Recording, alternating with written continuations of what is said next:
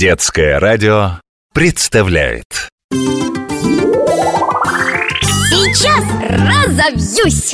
Почему, когда прикоснешься к горячему, можно обжечься? Очень хороший вопрос. Ты ведь уже знаешь, что все предметы и вещества состоят из микроскопических частиц. Они настолько малы, что увидеть их можно только с помощью ну, специальных э, приборов, микроскопов. Частицы находятся в постоянном движении, но их скорость бывает разной. Вот смотри, при нагревании она резко, эта самая скорость, возрастает. Например, а, в холодном утюге скорость частиц невысокая. Но стоит только включить утюг и дать ему нагреться Как скорость сразу же увеличивается во много раз И если прикоснуться к разогретому утюгу или дотронуться до раскаленной головешки костра, то быстро движущиеся частицы горячей поверхности заставят частицы нашего тела двигаться так же быстро.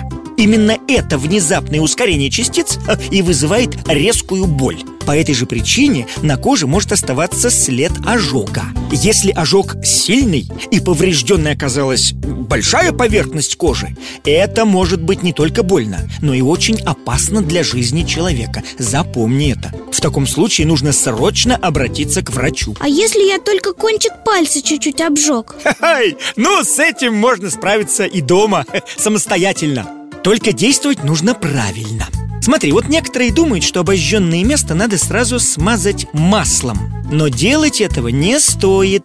Да, ожог появился из-за прикосновения к предмету с высокой температурой. Значит, чтобы уменьшить боль и успокоить обожженное место, нужно его охладить в первую очередь. Лучше всего э, прохладной водой. Но все же надо быть осторожным и внимательным, чтобы не получить болезненного ожога.